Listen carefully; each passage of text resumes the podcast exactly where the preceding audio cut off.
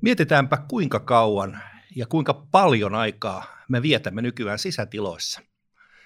Ja silloin tietysti herää kysymys, minkälaista sisäilmaa meillä täällä on, miten meidän ilmanvaihto rakennuksissa toimii.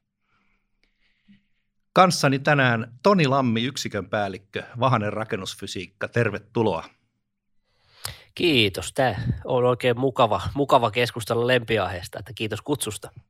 Eipä kestä, ilo on molemmilla puolilla. Sanohan, ketä oikein erityisesti haluaisit tänään puhutella? No sinänsä niin kuin mitään tällaista ihan spesifiä kohderyhmää ryhmää mun mielestä ei ole, että tämä asiahan koskettaa meitä kaikkia, että kaikkia, ketkä sisätiloissa ylipäätään päätään tuota aikaa viettää ja uskon, että se on niin kuin tässä meidän Suomen kanssakin jo aika iso, iso prosentti siitä porukasta, tota, ketkä täällä asuu, ketkä sisätilossakin aikaa viettää. viettää että sinänsä niin kuin aihe koskee kaikkia. Tietenkin vähän niin kuin eri, eri kuulumista, että, että tota, mikä on rooli, että ollaanko me siinä vaan niin kuin, äh, ilmanvaihdosta niin sanotusti nauttivia vai, vai tota, ollaanko me sellaisia, että meidän pitäisi varmistaa, että se toimii tai, tai mikä se rooli ikinä onkaan, niin katsantokanto tietenkin on vähän erilainen, mutta aika laajastihan tämä meitä koskettaa. No kyllä, kyllä. Ja tietysti sitten just ne, jotka nauttivat siitä hyvästä ilmanlaadusta, niin nehän on ne loppukäyttäjät ja varsinaiset asiakkaat tässä – No tuli mieleen, että ennen vanhaan avo, avattiin ikkuna ja nykyään on meillä hienoja järjestelmiä, niin mihin nyt tällä hetkellä erityisesti kannattaisi kiinnittää huomiota? Joo, ja tuohon, mitä sanoit, että, että, tota, että kun nautitaan ilmanvaihdosta, niin tähän on niin oikeastaan, että, että niin kuin, niin kun ilmanvaihto toimii hyvin eikä, eikä tota, aiheudu mitään huomiota herättävää, niin, niin tota, silloin asiat on hyvin, mutta sitten taas kun se toimii vähän huonommin tai jotain muuta sisäilmaan liittyvää haastetta, niin silloinhan se asia niin kuin vasta oikeastaan nousee ajankohtaiseksi. No mitkä on sitten just nämä ongelmat, jotka olisi niin kuin päällimmäisinä? No kyllähän niin kuin, äh, paljon puhutaan sisäilmaongelmista, ne on aika niin kuin näyttävästi uutisoidaan ja niin poispäin, mutta aika harvoin voidaan lehdestä esimerkiksi lukea sellaisia os- otsikoita, että, että jonkun rakennuksen ilmanvaihto ei toiminut. Että kyllä se niin kuin uutisoidaankin näin, että meillä on isoja sisäilmaongelmia ja, ja tota, monesti ne on sitten niin kuin, vedetään suoraan yhtäläisyysmerkit, että meillä on, meillä on tällaisia mikrobiongelmia, eli, eli homeongelmia niin sanotusti, niin, niin tota, vaikka se ilmanvaihto voisi olla ihan kriittisessä roolissa siellä, ja, ja se asia niin kuin johtuukin vain ilmanvaihdon puutteesta. Että kyllä tämä, tämä on niin kuin se, se tota, trendi, miten näistä ainakin uutisoidaan, ja, ja tota, su, suurelle yleisölle tulee niin kuin tällainen ajatus, että sisäilmaongelma on, on yhtä kuin kostous ja, ja tota, mikrobiongelma vaikka ilmanvaihto voisi olla siellä se ainut asia, mikä on pielessä esimerkiksi. Just, just. No miksi se on pielessä? No tämä onkin sitten sellainen niin kuin hyvä kysymys, hyvä kysymys, mihin ei ole niin kuin yhtä vastausta, että kyllähän se aina, aina tota, ää, riippuu kohteesta, jos siinä jotain ongelmaa on, on mutta tota, siinä mielessä hyvä tällainen filosofinen lähestyminen, että miksi se on pielessä, niin ää, siihen on moni syytä, mutta sanoisin, että yksi nykypäivänä niin kuin isommista syistä on siinä, että me tehdään aika monimutkaisia järjestelmiä ja, ja tota, sitten me ei välttämättä, okei, okay, ehkä me ostaa suunnitella niitä monimutkaisia järjestelmiä, teoriassa kaikki toimii, toimii hienosti, mutta sitten, sitten jos ne on vähän niin kuin liiankin monimutkaisia, niin niitä ei välttämättä osata niin kuin rakentaa niitä järjestelmiä oikein, saatikka sitten virittää toimimaan optimaalisesti tai ylläpitää, että ne toimii, niin kun ne on kerran saatu toimimaan. Eli tässä on kun järjestelmät monimutkaistuu, meillä on tietenkin erilaisia paineita ja, ja syitä siihen, miksi niitä on toisaalta järkeväkin monimutkaistua, että me saadaan mahdollisimman energiatehokkaasti se asia hoidettua ja, ja tota, me saadaan tarpeen mukaista ilmanvaihtoa JNE, mutta siinä tulee aina kääntöpuolella sitten se, että siellä voi olla niitä vikaantuvia osia tai niitä mitä asioita, mitä ei osata huomioida ja riittävän hyvin, niin niitä on niin kuin aina enemmän. Joo, Okei, ja onko niin, että kun järjestelmä on monimutkainen sokkelo, niin, niin ne viatkin saattaa olla siellä sokkeloiden uumenissa ja sitä varten vaikeita löytää? No kyllähän se näin on, on ja tota, monesti siellä on sitten kun rakennusautomaation niin kun, tarve ja, ja tota, se rooli on korostunut hirveästi viime aikoina, niin ne voi olla myöskin sellaisia ongelmia, mitä ei löydä, vaikka me katsotaan sitä automaation grafiikkakuvasta, että tähän toimii, toimii oikein hyvin, mutta sitten se ei välttämättä korrelokkaan siihen tilanteeseen, mikä siellä oikeasti on, tai varsinkaan siihen, mitä se käyttäjä kokee, mikä pitäisi olla kuitenkin se, ja se on se tärkein mittari, mittari vaikka siinä paljon, paljon, paljon keskustelua käydäänkin, että se käyttäjäkokemus on sellainen, että no ne nyt siellä valittaa, kun ei ne ole mihinkään tyytyväisiä. Niin kyllä se käyttäjäkokemus on kuitenkin se kaikkein tärkein, mihin meidän pitäisi pystyä vaikuttaa. Joo, tähän uskon aika vahvasti. Onko joku tietty vaihe, jossa erityisesti asiat alkaa mennä pieleen vai lähdetäänkö ihan siitä hankkeen alusta, jo, jolloin suunnittelijalla on puhta, puhdas pöytä ja hänen pitäisi voida suunnitella sellainen järjestelmä, jota joku osaa käyttääkin? No oikeastaan heti alkuun pitää sanoa, että itsellä on, voisiko sanoa kuitenkin vähän värittynyt kuva, yritän katsoa avarakatseesti asiaa, mutta me ollaan paljon toimitaan niin kuin sellaisessa kohteessa, missä niin kuin asiat ei välttämättä ole mennyt putkeen tai, tai sisäilmanlaatu ilmavaihdon toimivuuteen ei olla tyytyväisiä. Eli mulla on siinä mielessä vähän ehkä värittynyt, värittynyt tota, kuva tästä asiasta, mutta kyllä mä näkisin niin kuin usein näissä kohteissa, missä sitten kaikki ei ole kunnossa, niin se on monesti se, se niin kuin menee sinne asti, että, että tota, jos meillä on vaikka uudiskohde tai peruskorjauskohde, niin on tullut kiire, niin kuin valitettava usein rakentamisessa käy. Ja, ja sitten kun ne aikataulut on niin kuin haastavia ja ne alkaa sakkaamaan, niin se valuu sinne loppuun, loppuun se kiire ja ei jää aikaa toimintakokeille välttämättä tai, tai sille, että me varmistetaan, että ne oikeasti toimii tai tulee kiire just näitä niin mainitun automaation osalta.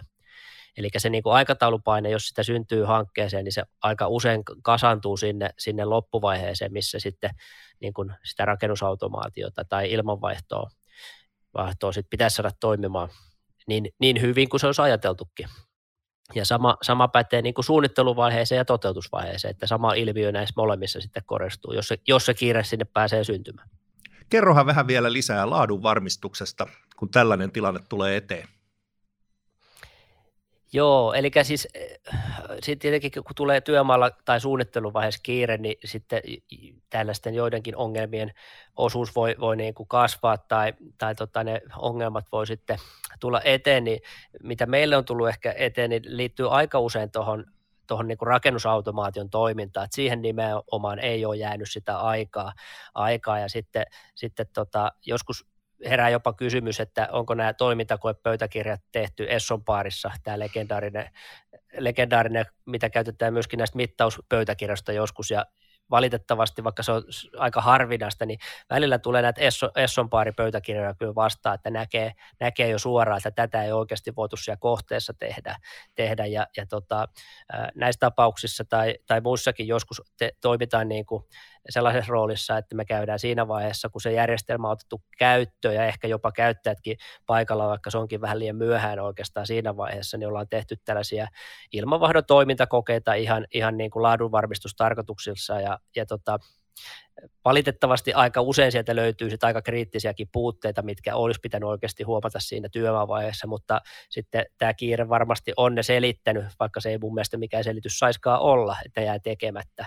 Että tällainen niin kuin, tota, luottamus hyvä ja valvonta paras, niin kyllä se aika usein toimii, toimii näissä tapauksissa, että, että tota, vaikka siinä, ja ilmanvaihto ylipäätään kuuluu sellainen vähän niin kuin ja näihin lämmitys- jäähdytysjärjestelmiin, viritys ja hienosäätö sitten, mikä voidaankin tehdä vasta oikeastaan siinä vaiheessa, kun käyttäjät on paikalla.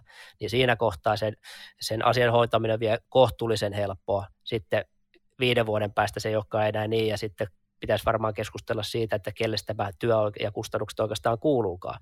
Niin se on aina helpompaa, mitä nopeammin ja aikaisemmin se asia tehdään. Ja sitten ehkä, ehkä toinen sellainen näissä niin kuin, ä, mittaus, kanavapuhdistus ja, ja ilmamäärien säätöjutuissa, niin niissä tulee ehkä tällaisia oikaisuja, oikaisuja tehty, että, että meilläkin on sellaisia henkilöitä, ketkä näitä on aikaisemmin niin kuin oikeassa elämässä tehnyt näitä puhdistustyötä, niin sieltä osataan kyllä niin kuin ne hankalat ja mahdolliset vaaranpaikat kaivaa esiin ja, ja tota, itselläkin peltisakset pysyy käsissä ja muillakin, niin me osataan tehdä vaikka sitten tarkastusluukkoa sellaisiin kohtiin, missä me epäillä, että tänne on aika vaikea päästä puhdistamaan. Ja aika usein sieltä sitten löytyy, että jaha, täällä ei ole kyllä harja käynytkään, että tulkaas puhdistamaan uudestaan. Ja samoin tämä mittaus- ja säätöpuoli on sellainen, että, että jossain kohtaa on sitä mittausepävarmuutta ja, ja tota, pää, tällaiset säätölaitteet on sijoitettu väärin ja tiedetään, että tästä ei oikeasti mittaustulosta kyllä niin kuin saa tai virhemarginaali on 50 prosenttia. Niin silloin pitää osata käyttää muita mittausmenetelmiä, tehdä ne mittaukset järkevästi, niin osataan vähän kohdistaa niitä, että tästä meidän pitää tarkastaa, että onko, onko tota ilmamäärät esimerkiksi oikeat ja niin poispäin. Niin tämän tyyppistä tehdään valitettavan paljon. Se olisi kiva, kun se menisi niin sanotusti kerralla purkkiin, mutta, mutta tota, joka tapauksessa parempi sitten myöhään kuin ei milloinkaan ehkä tämäkin asia osalta. Aivan, just. Tästä kyllä tuli mieleen, kun nuorena arkkitehtinä 80-luvun alussa, niin olin suunnittelemassa ensimmäistä homekoulua, niin, niin siinä ensimmäisessä työmaakokouksessa rakennuttajan edustaja, projektin johtaja sanoi, että muistakaa jättää aikaa sinne toimintakokeille loppuun. Ja kiirehän siinä tietysti tuli, että kyllä hyvin tutulta kuulostaa siinä mielessä. Hyvä, hyvä ohje jo silloin ja, ja tota, hyvä ohje tänäkin päivänä.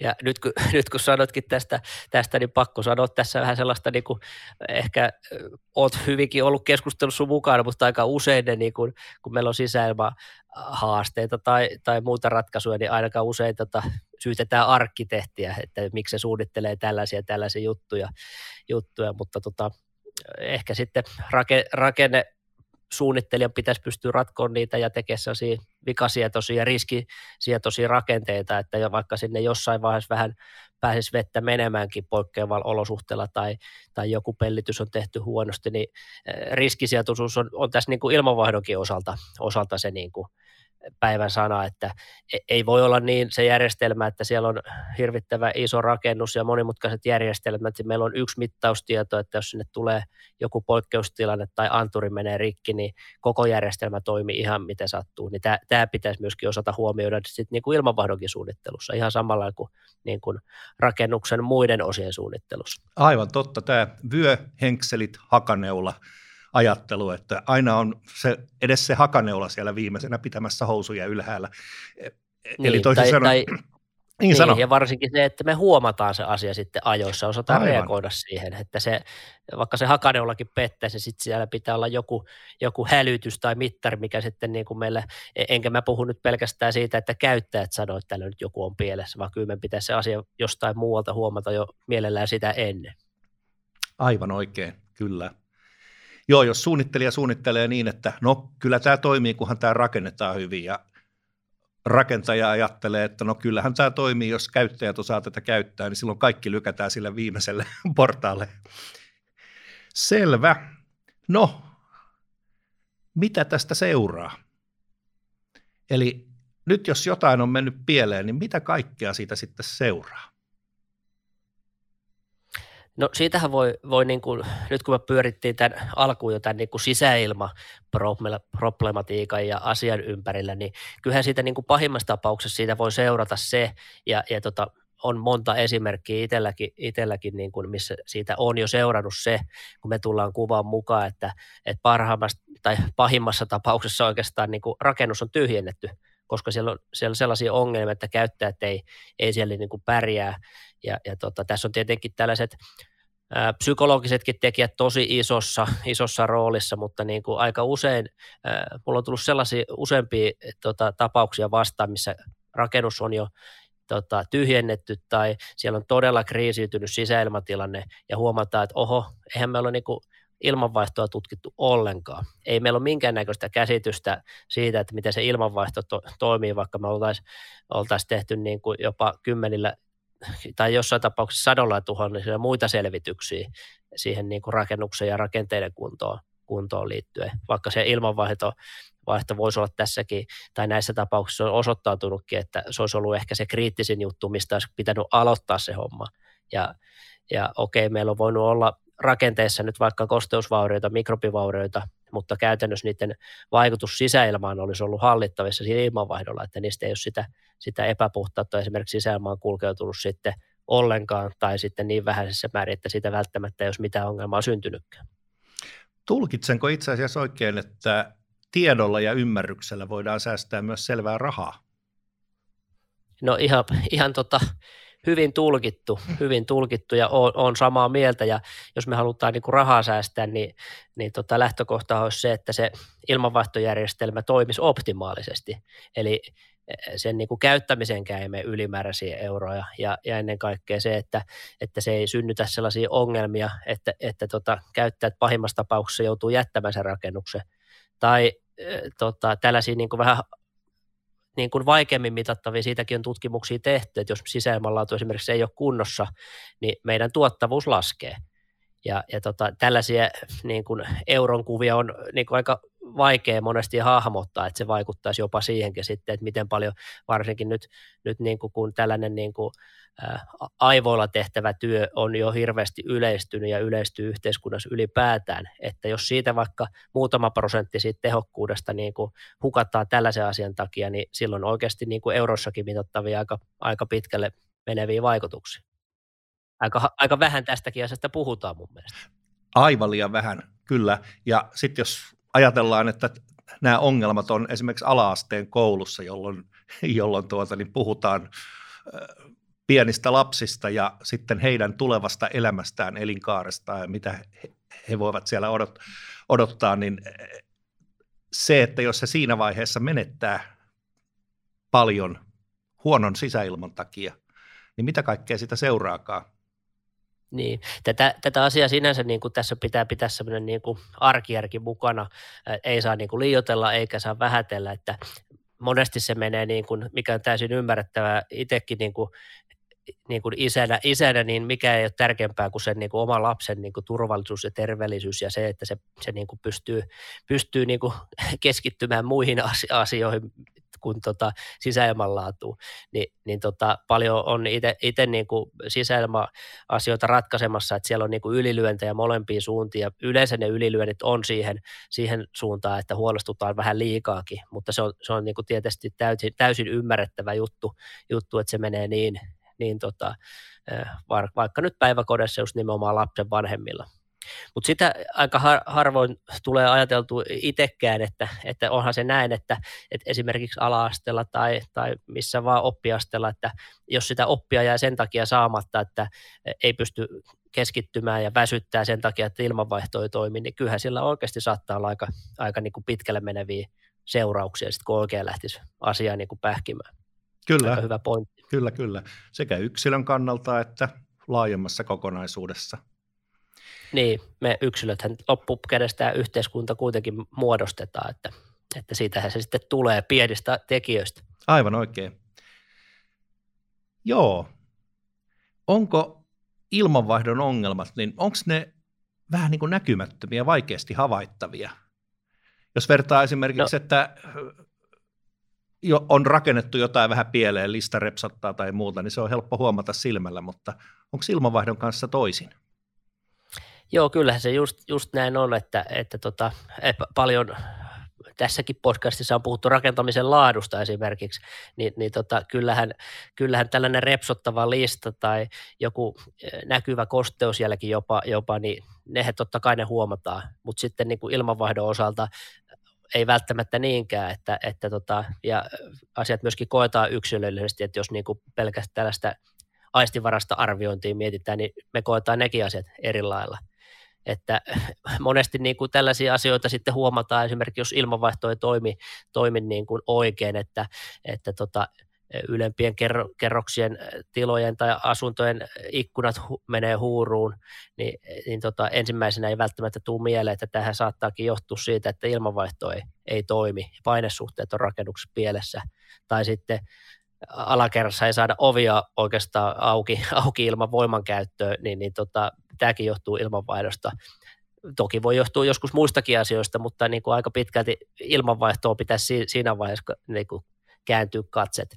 Että ne on tällaisia merkkejä sitten, mitä pitää tunnistaa, mutta aina, aina ne ei ole niin selkeitä, selkeitä sitten, että me niin kuin huomata, että sisäilmanlaatu on ok, vaikka se voisi olla näillä järjestelmillä, mitä meillä on käytössä, se voisi olla loistava.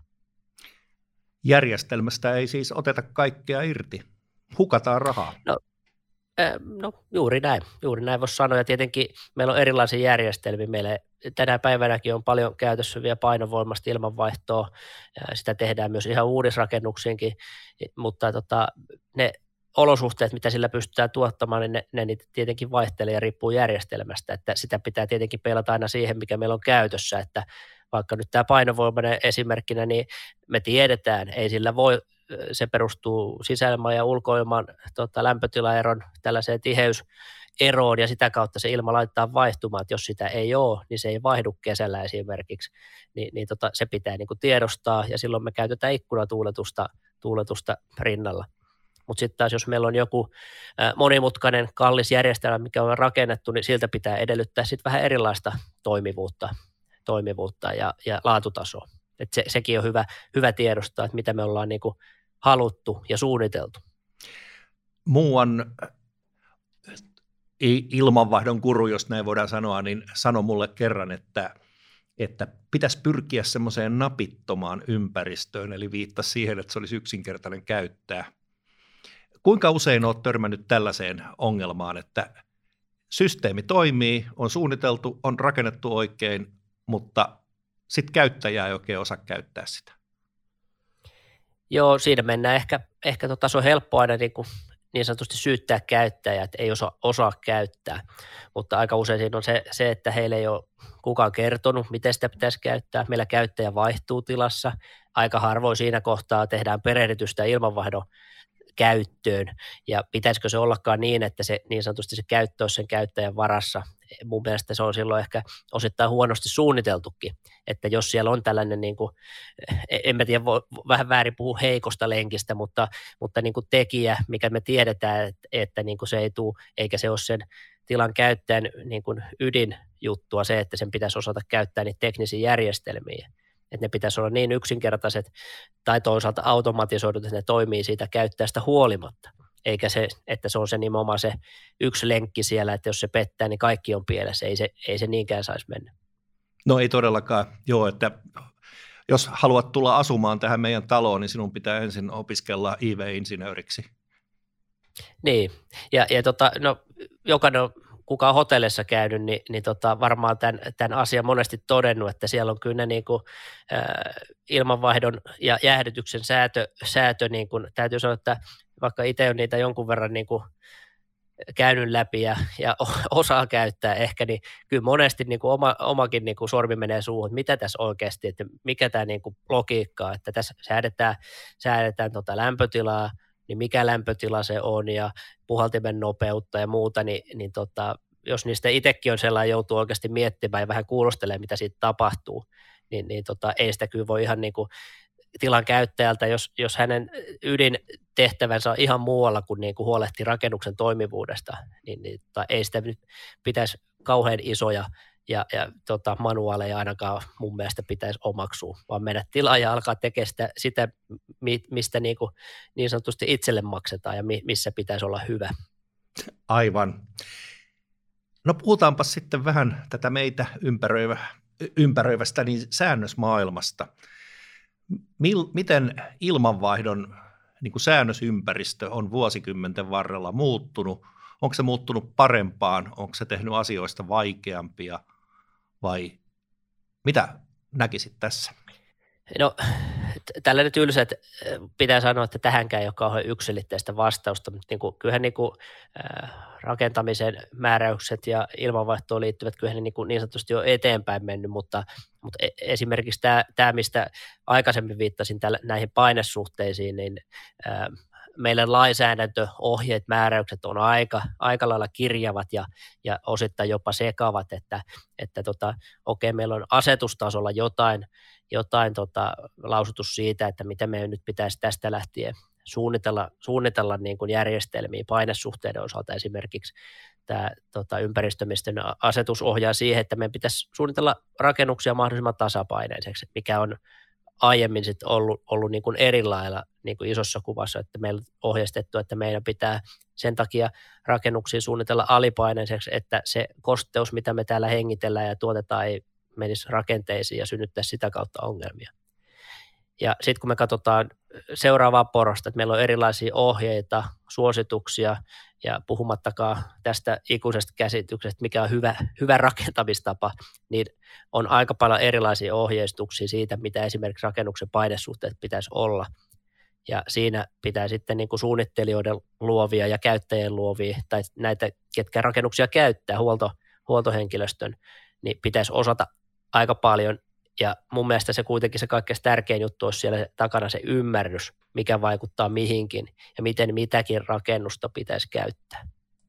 Mutta sanotaan, että asetukset ja, ja tota, ohjeet ei, ei, ei tee tästä asiasta helpompaa, että jos nyt vaikka jonkun verran näissä erilaisissa riitatapauksissa välilläkin ollaan mukana, niin, niin tota, voisi sanoa, että tämä on siinä mielessä helppo kenttä, että jos joku haluaa, haluaa niin omaa sitä kantaansa sitten niin alleviivata, niin se varmasti aika helpostikin löytää sieltä jonkun ohjeen tai jopa asetuksen, missä niin kuin sanotaan, että asia on tältä kannalta ok, vaikka sitten toisaalta se ei välttämättä olisi ihan oikeasti ok.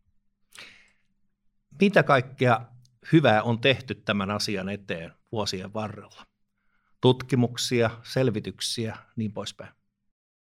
Joo, kyllä niin kuin, ala kehittyy, sitä kehitetään aika paljon, mutta, mutta niin kuin oma näkemys on se, että ei se, niin kuin, se siirtyy sinne kentälle, mikä on tosi to, luonnollistakin, niin aika hitaasti, hitaasti tällaiset niin kuin hyvät käytännöt, hyvät käytännöt että, että tota, eipä niissä, niin kuin, niissä pöydissä niin sanotusti, missä, missä näitä asioita kehitetään, niin, niin tota, siellä ei sitä ruohonjuuritason ensinnäkään niin kuin osaamista, kokemusta ja sitä, sitä niin kuin käytännön tilannetta, niin se ei välttämättä välity sinne sitten, ja sitten kun sitä mietitään, mietitään niin, kuin niin sanotusti viisa, viisaat päät yhteen, niin, niin tota sitten välttämättä ne ratkaisut on sellaiset, että niitä ei ole niin helppo aina siirtää, siirtää sinne käytäntöön. Mutta esimerkiksi niin kuin hyvänä kehityksenä voisin sanoa sen, että, että tota, tällaisen niin kuin sisäilmanlaatu ja ilmanvaihdon toimivuuteen tähän niin kuin ennaltaehkäisevään toimintaan ollaan nyt niin kuin viime vuosina panostettu aika paljonkin, paljonkin. Esimerkiksi täytyy nostaa senaattikiinteistölle hattu, että heillä on ollut tämmöistä rakennusten katsastustoimintaa jo useamman vuoden ja sitä jatkuvasti kehitetään ja systemaattisesti tehdään tästä ennakoivaa toimintaa, millä niin kuin varmistetaan, että sille ne niin kuin isot asiat ja, ja tällaiset niin kuin riskit on selvitetty ja niihin reagoitu, jos sellaisia on löydetty. Että kyllä niin kuin tällaista hyvää kehitystä Suomessa tapahtuu ympäristöministeriön ohjerakennusten katsastamisesta tai, tai siis ilmanvaihtojärjestelmien katsastamisesta on tässä luonnosversiona julkaistu. Itsekin pääsin siihen, siihen tota, vaikuttava siinä mielessä, että, että kysyttiin, koska on aika paljon näitä katsastushommia tehnyt, että niin kuin sinne, sinne haluttiinkin saada sitä niin kuin käytännön osaamista ja sitten myöskin tieteen kaiken näköistä muuta, muuta tota katsantokantaa, että niin kuin hyvää tapahtuu, nämä pitäisi sitten, mikä usein mun mielestä sakkaa monessakin hyvässä tällaisessa tota, kehitysprojektissa, että sitä ei jalkauteta, siihen jalkauttamiseen ei niin kuin panosteta sit tarpeeksi.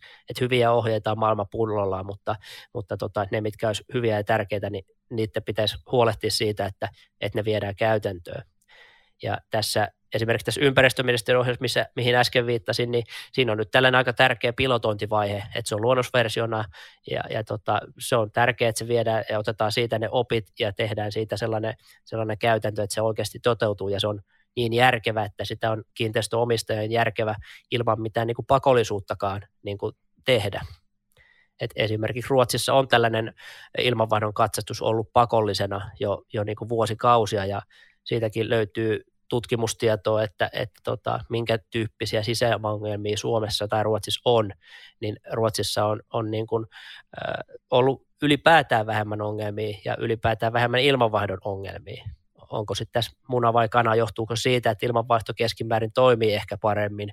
En tunne Ruotsin tilannetta ihan niin hyvin, mutta, mutta niin kuin voisi vetää ehkä jonkunnäköistä suuntaviivaa siitä, että kun ilmanvaihto toimii, niin ylipäätään sisäilma asioissa ollaan, ollaan niin kuin pidemmällä. Joo, tosiaan uskon siihen, että terveydenhoito on parempaa kuin sairaanhoito, että, että ennakoivuus on, on kova sana. Mikä on huollon rooli tässä? No huollon rooli on tota, sanotaan, että se on välillä niin kuin ehkä valitettavakin suuri siinä mielessä, että, että ne henkilöt, ketkä, ketkä niin kuin varmistaa ilmanvaihdon toimivuutta, niin hyvin monessa tapauksessa heillä ei ole minkälaista koulutusta tai heille ei ole annettu osaamista, mitä se edellyttäisi. Ja, ja tota, varsinkin eh, nykyään, kun rakennusautomaation rooli on niin hirvittävän suuri, niin sinne tarvittaisiin käytännössä äh, insinööritason osaamista, että niitä osaa edes käyttää optimaalisesti. Ja sitten kuitenkin huoltohenkilöstöllä on monesti paljon muitakin tehtäviä, ihan niin kuin siitä pihan tota, liukkaiden torjunnasta ja, ja siisteydestä niin kuin, ja sitten sinne niin kuin automaatiotoimintan virittämiseen, niin, niin tota, siihen ei valitettavasti löydy osaamista ihan, ihan riittävästi. Ja toisaalta se on varmasti niin, että siitä ei kiinteistöomistajat ole aina valmiita maksamaankaan riittävästi, että sitä osaamista sinne varmaan ehkä olisi saatavissa, mutta siihen ei sitten löydy sitä tahtoa ehkä panostaa joissain tapauksessa. Niin, voisiko sanoa, että ei ole sitä kunnon realistista näkemystä siitä, että, että maksappa tolle pikkusen, niin säästät toisessa kohtaa paljon. No näinhän se just on, että, että tota, joskus se käytetty euro on vähän niin kuin investointiin siihen, että ne tietyt asiat ei realisoidu tai, tai tota, ne realisoituu säästönä muuta kautta kautta, että varsinkin jos ne on tällaisia vähän epäsuoria vaikutuksia, niin niitä on sitten vähän vaikeampi aina sitten perustella itselleen tai, tai muille. Tästä muuten tuli mieleen tämmöinen vähän laajempi kysymys, että nyt kun ollaan eletty näitä koronavuosia, niin olisiko toimivalla ilmanvaihdolla niin pystytty rajoittamaan tai ehkäisemään esimerkiksi jotain tämmöistä pandemiaa? No ihan lyhyesti sanottuna ja yksilöllisesti kyllä olisi voitu. Ei, ei tietenkään niin kuin kokonaan estää, estää että, mutta, mutta niin kuin ilmanvaihdolla on ihan keskeinen rooli siinä, miten tällaista niin kuin, leviämistä voitaisiin estää. Eli se on ihan sama logiikka, mikä ilmanvaihdolla on aina ollut, eikä ilmanvaihdon tehtävänä on poistaa epäpuhtauksia sisäilmasta.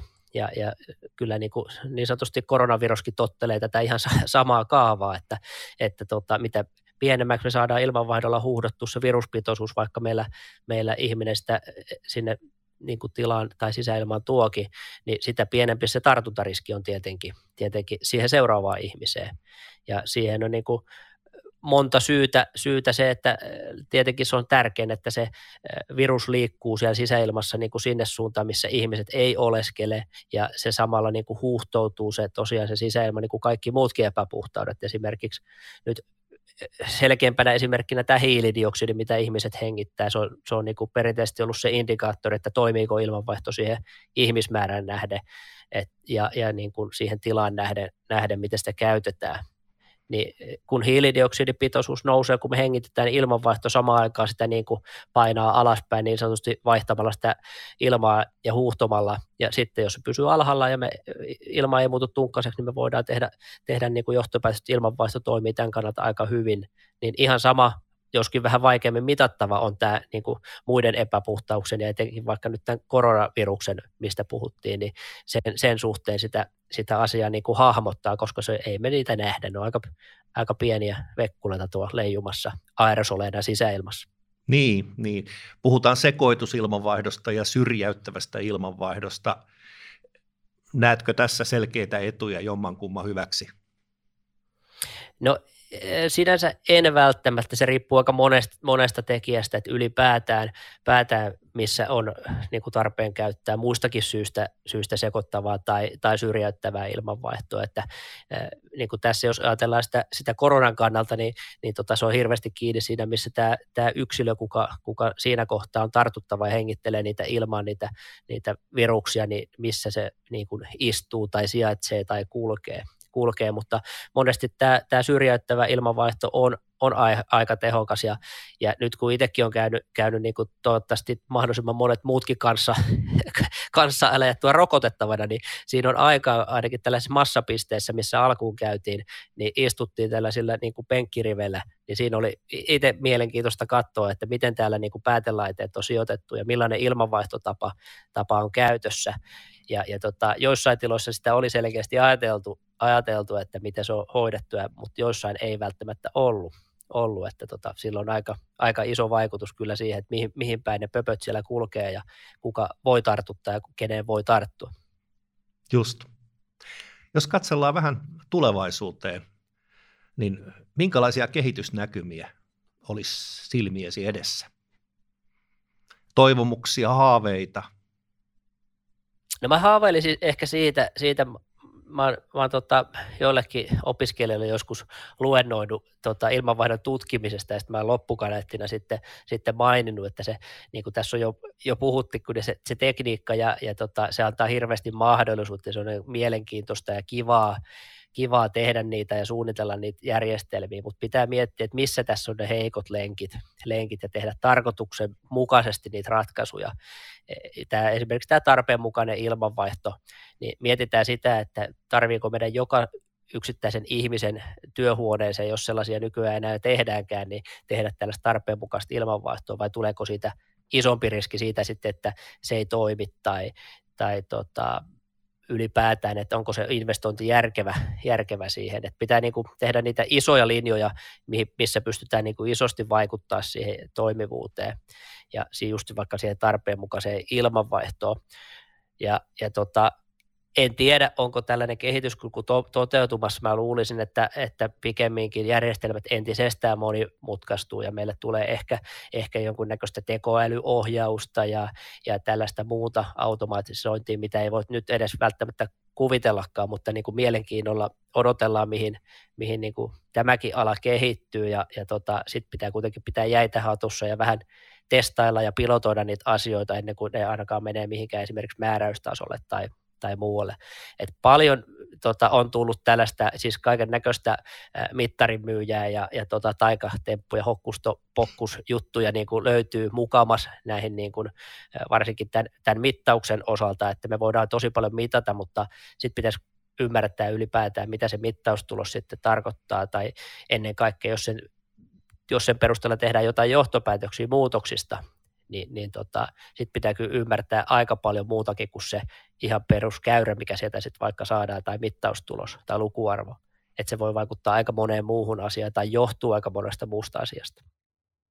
Että tällainen, tällainen, en tiedä miten se muotoilu, mutta niin kun meillä on esimerkiksi rakennuksella meillä on aika usein pääsuunnittelija, niin jotenkin voisi olla myös tällainen joku pää, päävastuullinen, tota, kuka niin huolehtisi näistä asioista tota, myös niin kuin rakentamis- ja suunnitteluprosessin aikana, mutta myöskin sitten kun sitä käytetään, käytetään niin se on ehkä sellaista vähän niin kuin hajautettua vastuuta, mitä sitten ei välttämättä voi ikinä kutsua, että se olisi kauhean niin kuin hyvin kohdistettua tai vastuuta, mikä olisi selkeää kaikille, että kenelle tämä asia kuuluu.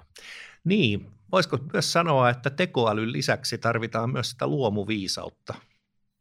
No juurikin näin, että itse on niin kuin jossain tapauksessa mua esimerkiksi hirveästi ahdistaa, jos mä uuden puhelimen ottaa käyttöön. Että siinä mielessä vaan tämmöinen kehityksen jarru tai re, oma, itselle on helpompi sanoa, että realisti, että niin kuin näkee niitä riskejä, mutta toki siinä on ihan hirveästi mahdollisuuksia, ma- mahdollisuuksiakin niin kuin hoitaa näitä, niin kuin puhuin siitä, että miten me huomataan jotain asioita, niin kyllähän tällaiset, niin kuin, kun meidän mittaustekniikka ja ehkä sitten tämä teho, tekoälykin niin kuin kehittyy, niin kyllä me osataan toivottavasti hyödyntää sitä siihenkin, että me saataisiin niin kuin mittaroitua asioita, että toimiiko tämä nyt niin kuin optimaalisesti ja ylipäätään niin kuin yhdistettynä tähän käyttäjäkokemukseen jo, jo niin kuin mittaamisen niin kuin nähtäisiin, mikä se ylipäätään se optimaalinen tilanne on.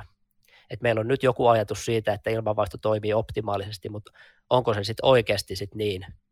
Näin niin kuin mitattavien tekijöiden kannalta joo, mutta sitten kun me saataisiin jotenkin se käyttäjä kokemuskin siihen vielä yhdistettyä ja yhdistettyä nämä kaikki datat, niin, niin tota, esimerkiksi tekoäly ehkä pystyisi analysoimaan sitä vähän paremmin kuin ihmisaivot tällä hetkellä. Ja, ja ehkä jäädään odottaa, niin kuin, mitä tulevaisuus tuo tullessa, että en ole itsekään mikään tekoälyasiantuntija, mutta kyllä se varmasti on, että, että ei se tähänkään alaan niin kuin, jätä vaikuttamatta, sit, kun sitä päästään oikein kehittämään ja valjastaa järkeviä tarkoituksia. Näillä eväin eteenpäin ja naulan kantaan. Kiitoksia Toni Lammi. Kiitos.